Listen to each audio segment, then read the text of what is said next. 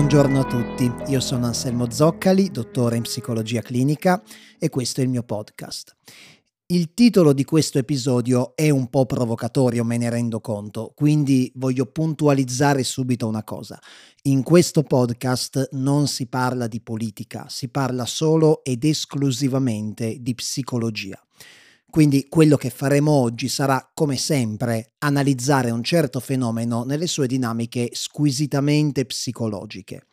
E il fenomeno che andiamo ad analizzare oggi è proprio quello che ho riportato, forse in modo un po' brutale, nel titolo, ovvero l'avversione che molti esseri umani provano nei confronti dello straniero che, fuggendo dal suo paese natale per motivi che concernono il suo benessere o a volte la sua stessa sopravvivenza, varca i confini o approda, quando riesce, sulle coste di un'altra nazione. Attenzione, quando parlo di odio o di avversione verso lo straniero, non sto parlando necessariamente di odio razziale l'ostilità nei confronti di queste persone non è, o almeno non sempre, legata al colore della loro pelle, ma è legata piuttosto ad un'attribuzione di colpa. Fondamentalmente queste persone vengono spesso accusate dalla popolazione autoctona di una nazione di essere la causa principale dei problemi che affliggono la nazione stessa. Non c'è lavoro? Colpa dello straniero. Non ci sono soldi? Colpa dello straniero e così via. Un fenomeno sicuramente molto italiano, ma non solo, eh? attenzione.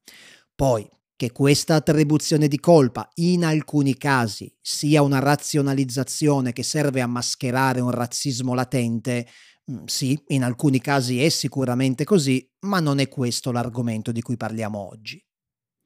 Ok, dopo questa lunghissima introduzione, cominciamo il nostro discorso e cominciamo con il ricordare una cosa importante, ovvero che noi esseri umani siamo degli animali sociali. Di conseguenza per noi è importantissimo percepirci come parte di un gruppo sociale, di una comunità ed ovviamente apparteniamo contemporaneamente a moltissimi gruppi. La famiglia è un gruppo, il genere di appartenenza è un gruppo, la compagnia di amici è un gruppo, i compagni di classe o i colleghi di lavoro sono un gruppo, i tifosi della stessa squadra di calcio sono un gruppo, la nazione è un gruppo, l'etnia è un gruppo, eccetera. Fatemi fare un piccolo ampliamento sul concetto di gruppo perché sarà importante per comprendere meglio tutto il discorso. Il concetto di gruppo porta a sua volta con sé una coppia di concetti opposti, quello di inclusione e quello di esclusione.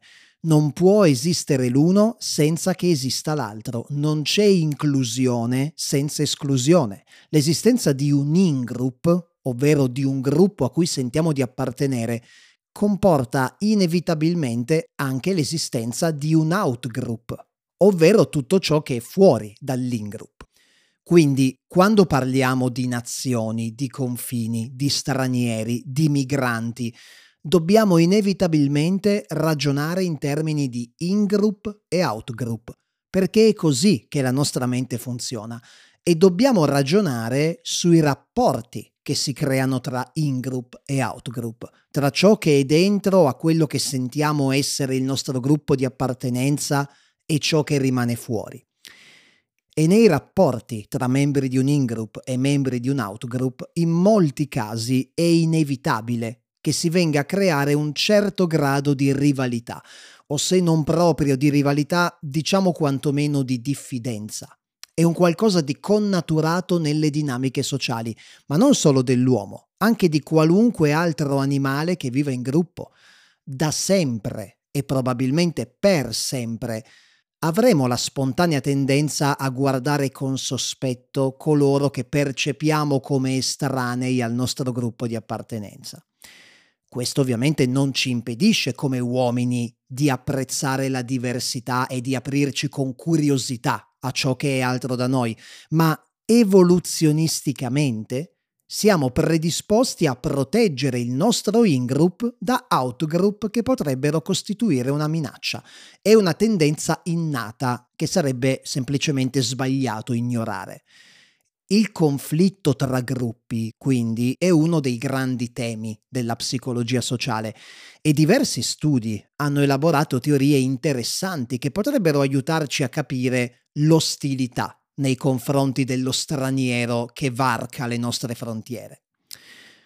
Una teoria interessante in tal senso è quella che viene chiamata ipotesi della frustrazione aggressività, che è stata proposta negli anni 30 dallo psicologo e sociologo John Dollard. Secondo questa teoria, molti dei moti di aggressività che un in-group presenta nei confronti di un out-group sarebbero da ricondurre ad una condizione di frustrazione dell'in-group. In altre parole, quando un gruppo, in questo caso una nazione, attraversa una condizione di difficoltà, ipotizziamo ad esempio un periodo di crisi economica, sperimenta frustrazione, una frustrazione generalizzata. La frustrazione genera a sua volta un accumulo di energia, di aggressività, che deve essere scaricata da qualche parte. Immaginate ad esempio un bambino dopo che è stato sgridato dai genitori che cosa fa? Magari prende rabbiosamente a calci un pallone e lo manda nel giardino dei vicini. Beh, state sicuri che quel calcio, in quel momento, lo avrebbe voluto tirare ai genitori, ma non può. E quindi sfoga quell'energia rabbiosa sul primo oggetto che gli capita a tiro. Questo fenomeno viene definito spostamento dell'aggressività. Cioè l'aggressività non viene indirizzata verso ciò che ha causato la frustrazione, ovvero i genitori, ma verso qualcos'altro, il pallone. Questo meccanismo della frustrazione-aggressività con spostamento lo possiamo ritrovare in tantissime dinamiche di in-group e out-group.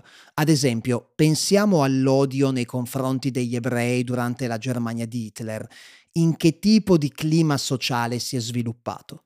Nella Germania di Weimar, che dopo la Prima Guerra Mondiale e il Trattato di Versailles del 19 era in una condizione economica disastrosa, con una inflazione tale che la gente usava le banconote per accendere il fuoco nelle stufe. E in quella condizione di estrema frustrazione generalizzata, Hitler ha semplicemente fornito all'Ingroup ovvero il popolo tedesco, un outgroup, gli ebrei, su cui scaricare tutta l'aggressività, sebbene gli ebrei non c'entrassero assolutamente nulla con i trattati di Versailles che hanno messo in ginocchio la Germania. La propaganda carica di odio e livore di Hitler sarebbe riuscita ad attecchire altrettanto bene in un paese florido e con un alto livello di benessere socio-economico? Non possiamo saperlo, ma personalmente non credo. Un altro esempio interessante che vi riporto e che ci spiega bene il meccanismo dello spostamento viene da una ricerca condotta nell'America degli anni 40. In questa ricerca è stata studiata la correlazione tra due classi di eventi apparentemente non collegate tra loro. La prima era la variazione del prezzo del cotone. La seconda era il numero di linciaggi subiti dagli afroamericani da parte della popolazione bianca. Bene, secondo i risultati della ricerca, le due classi di eventi mostravano una correlazione negativa, ovvero allo scendere del prezzo del cotone, che portava a periodi difficili di recessione economica, aumentava il numero di linciaggi ai danni degli afroamericani. All'aumento della frustrazione corrispondeva un aumento dell'aggressività, che non si riversava però sulla causa diretta della frustrazione, ma veniva dirottata sull'outgroup costituito dagli afroamericani.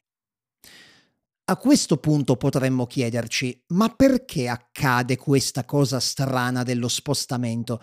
Perché questa energia accumulata a causa della frustrazione non viene scagliata contro la causa diretta del problema. I motivi possono essere diversi, ad esempio la causa del problema potrebbe essere troppo potente per essere affrontata. Il bambino che è stato appena sgridato non tira un calcio ai genitori perché sa che se lo facesse sarebbero guai. Meglio prendere a calcio il pallone, o magari il fratellino più piccolo se c'è.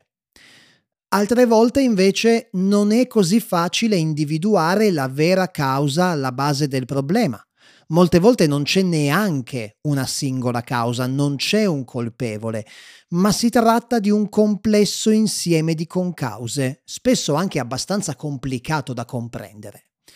In quest'ultimo caso l'aggressività accumulata non ha un canale attraverso il quale scaricarsi e i membri dell'ingroup quindi sviluppano una sensazione di impotenza, si sentono pieni di angoscia e pieni di un'ostilità, di un astio, che non sanno contro chi o cosa dirigere, finché non arriva qualcuno che offre all'ingroup ciò di cui ha più bisogno, un outgroup che funga da capro espiatorio. È colpa loro. Il nostro problema è colpa di quelle persone lì e sarà risolto quando ci sbarazzeremo di loro. In questo modo viene negata la complessità del problema e tutto viene ricondotto ad una questione primitiva e basilare di un in-group che viene minacciato da un out-group. Facile. Capite perché questo tipo di messaggio funziona così bene? perché fa presa su qualcosa che è presente nel nostro patrimonio genetico da centinaia di migliaia di anni, ben prima che diventassimo Homo sapiens, ovvero la protezione del nostro gruppo di appartenenza contro pericoli esterni, reali o presupposti che siano. Inoltre, e questo è importante, quando parliamo di migranti entra in gioco anche la territorialità L'uomo è un animale territoriale. Quindi sentire qualcuno che parla di invasione, ci stanno invadendo, è qualcosa che fa vibrare delle corde, delle corde antiche, ataviche, delle corde che se vengono stuzzicate mentre ci troviamo già in una condizione di difficoltà, eh, cominciano a vibrare prepotentemente, alla fine sono dei primitivi meccanismi di sopravvivenza. Il problema è che sono meccanismi che mal si adattano all'incredibile complessità delle dinamiche sociali di oggi. Ma qui arriviamo a un punto fondamentale del discorso. In realtà, per l'ingroup, che questi meccanismi si adattino o meno alla realtà, non è poi così importante. E qui arriviamo anche al perché ho scelto questo titolo per l'episodio, questa domanda provocatoria, odiare gli immigrati fa bene alla salute. Dicevo, il fatto che l'ostilità verso lo straniero che invade risolva o meno i nostri problemi non è poi così importante, perché questa ostilità, pur non risolvendo i reali problemi che ci causano frustrazione, ci dà comunque un sollievo e un palliativo contro l'impotenza. Per farvi capire meglio questo concetto, che è il concetto chiave dell'episodio, vi vorrei parlare di un famoso esperimento condotto da un biologo francese, Henri Laborie. L'esperimento nella sua interezza è abbastanza lungo, ma io estrapolerò solo la parte che ci interessa per il nostro discorso. Laborie prende un topo e lo mette da solo in una gabbia. Il pavimento di questa gabbia viene periodicamente percorso da una scarica elettrica che il povero topolino, che è rinchiuso dentro la gabbia, non può evitare in nessun modo. Dopo diverse scariche, il topolino capisce che non può sfuggire a queste scariche, non c'è nulla che lui possa fare e quindi si limita a subirle con passività.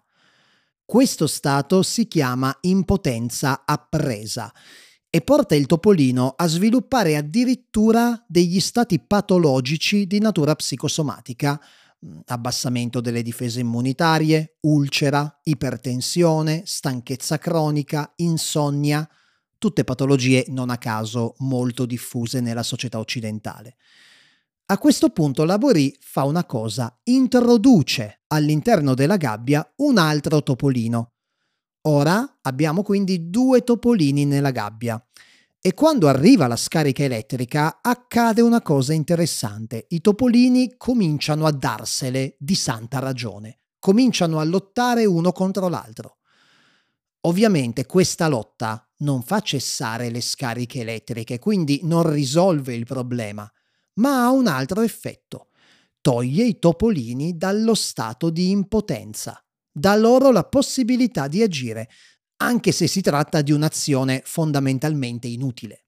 Eppure, questi topolini, che si menano ogni volta che arriva la scarica elettrica, non svilupperanno nessuna delle patologie psicosomatiche che ho elencato in precedenza, rimarranno in piena salute, nonostante le periodiche scariche elettriche. Ora forse capirete meglio il senso del titolo, ovviamente provocatorio, che ho voluto dare all'episodio. In un certo senso è proprio così che funziona anche per noi. Il migrante è il secondo topolino bianco, che ci toglie dall'impotenza presa e ci permette di scaricare l'angoscia e la frustrazione provocate da un sistema socio-economico troppo complesso per essere compreso in tutte le sue dinamiche. Se questo modo di scaricare angoscia e frustrazione sia giusto o meno, questo lo lascio decidere a voi. Quello che però è importante sapere è che ci sono tanti altri modi per trasformare questa energia bloccata in azione costruttiva magari anche maggiormente indirizzata a risolvere i reali problemi che ci angosciano. Stiamo per concludere, ma non vorrei lasciarvi con un'idea sbagliata sulla nostra specie. Non pensate che l'uomo sia un essere che per natura si barrica dietro a mura di cinta o scava fossati pieni di coccodrilli. Non è proprio così. Ricordiamoci che l'uomo è nato nel Corno d'Africa e partendo da lì è riuscito ad arrivare agli angoli più remoti del pianeta. Dubito che una cosa del genere si possa fare senza l'intervento di una innata curiosità che con tutta probabilità è impressa a chiare lettere nel nostro genoma. La specie umana è una specie sì prudente, ma anche e soprattutto curiosa. Quando è che l'uomo perde la sua curiosità? Quando ha paura, quando si sente minacciato. In quel momento la spinta a esplorare e a scoprire scompare e l'uomo si mette in un assetto di difesa sua e del suo gruppo. Ecco, forse quello che dovremmo fare, invece di farci agire inconsapevolmente dalla paura, è cercare di capire cosa ci fa sentire così spaventati e minacciati perché sono sicuro che a spaventarci veramente non è una manciata di gente disperata a bordo di un barcone. Questo è un mio pensiero personale. Se mi permettete, vorrei chiudere questo episodio leggendovi un passo di Marc Auger, un antropologo francese tratto dal suo famosissimo libro Non luoghi. E vorrei chiudere con questo passo perché con poche parole Auger riesce a dettagliare un pensiero che si collega molto bene, secondo me, a tutto ciò che abbiamo detto finora e che trovo davvero edificante e quindi mi fa piacere salutarvi con questo. Una frontiera non è un muro che vieta il passaggio, ma una soglia che invita al passaggio. Il nostro ideale non dovrebbe perciò essere quello di un mondo senza frontiere, ma un mondo nel quale tutte le frontiere siano riconosciute, rispettate e attraversabili, cioè un mondo in cui il rispetto delle differenze cominci con il rispetto degli individui, indipendentemente dalla loro origine. Bene, ci fermiamo qui. Io come sempre vi ringrazio per aver trascorso il vostro tempo con me e vi do appuntamento al prossimo episodio del podcast. E nel salutarvi vi ricordo che se vi piacciono i miei contenuti potete seguirmi anche su tutti gli altri miei social, trovate tutti i link in descrizione. Ciao a tutti e a presto.